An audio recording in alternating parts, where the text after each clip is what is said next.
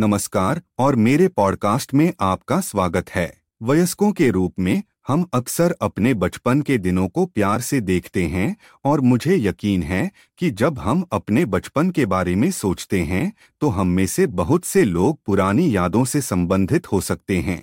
आज मैं एक बूढ़े आदमी और एक छोटे बच्चे की कहानी के माध्यम से बचपन की अवधारणा पर चर्चा करूँगा। मुझे उम्मीद है कि इस पॉडकास्ट के अंत तक आप बेहतर ढंग से समझ गए होंगे कि बचपन हमारे लिए क्या मायने रखता है, और यह इतना महत्वपूर्ण क्यों है।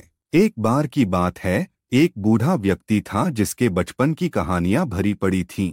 वह अपने बचपन की कहानियाँ सुनाने के लिए गाँव में जाने जाते थे। एक दिन एक छोटे बच्चे ने, जो उस बूढ़े व्यक्ति से मिलने आया था, उससे बचपन के बारे में एक कहानी सुनाने के लिए कहा।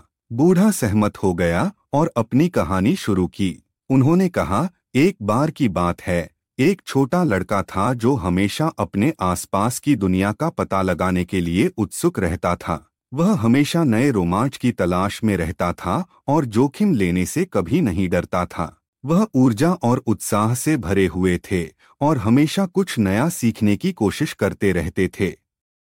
वह अक्सर लंबी सैर पर जाते थे। जंगलों और पहाड़ियों की खोज करते थे और नए जानवरों और पौधों की खोज करते थे। वह पेड़ों पर चढ़ जाता और कीचड़ में खेलता और शरारत करता। वह अक्सर अपने ही ख्यालों और दिवास्वप्नों में खो जाता। छोटे लड़के के पास एक बड़ी कल्पना थी और वह हमेशा दूर स्थानों के सपने देखता था।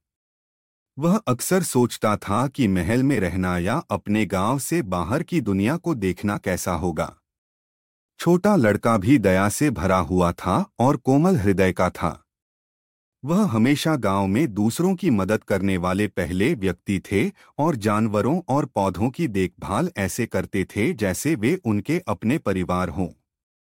एक दिन छोटे लड़के ने बूढ़े से पूछा बचपन क्या है? बूढ़ा मुस्कुराया और बोला, बचपन हमारे जीवन का वह समय है जब हम अभी भी युवा और मासूम हैं। यह अन्वेषण और सीखने का समय है। यह मासूमियत और दया का समय है। यह सपने देखने और कल्पना करने का समय है।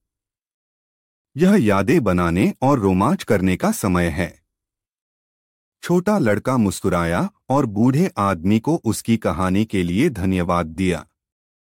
वह जानता था कि वह उस बूढ़े व्यक्ति की कहानी से सीखे गए सबक को कभी नहीं भूलेगा। बचपन के बारे में मेरा पॉडकास्ट सुनने के लिए धन्यवाद। मुझे उम्मीद है कि इस कहानी को सुनने के बाद आप बेहतर ढंग से समझ गए होंगे कि बचपन हमारे लिए क्या मायने रखता है और यह इतना महत्वपूर्ण क्यों है।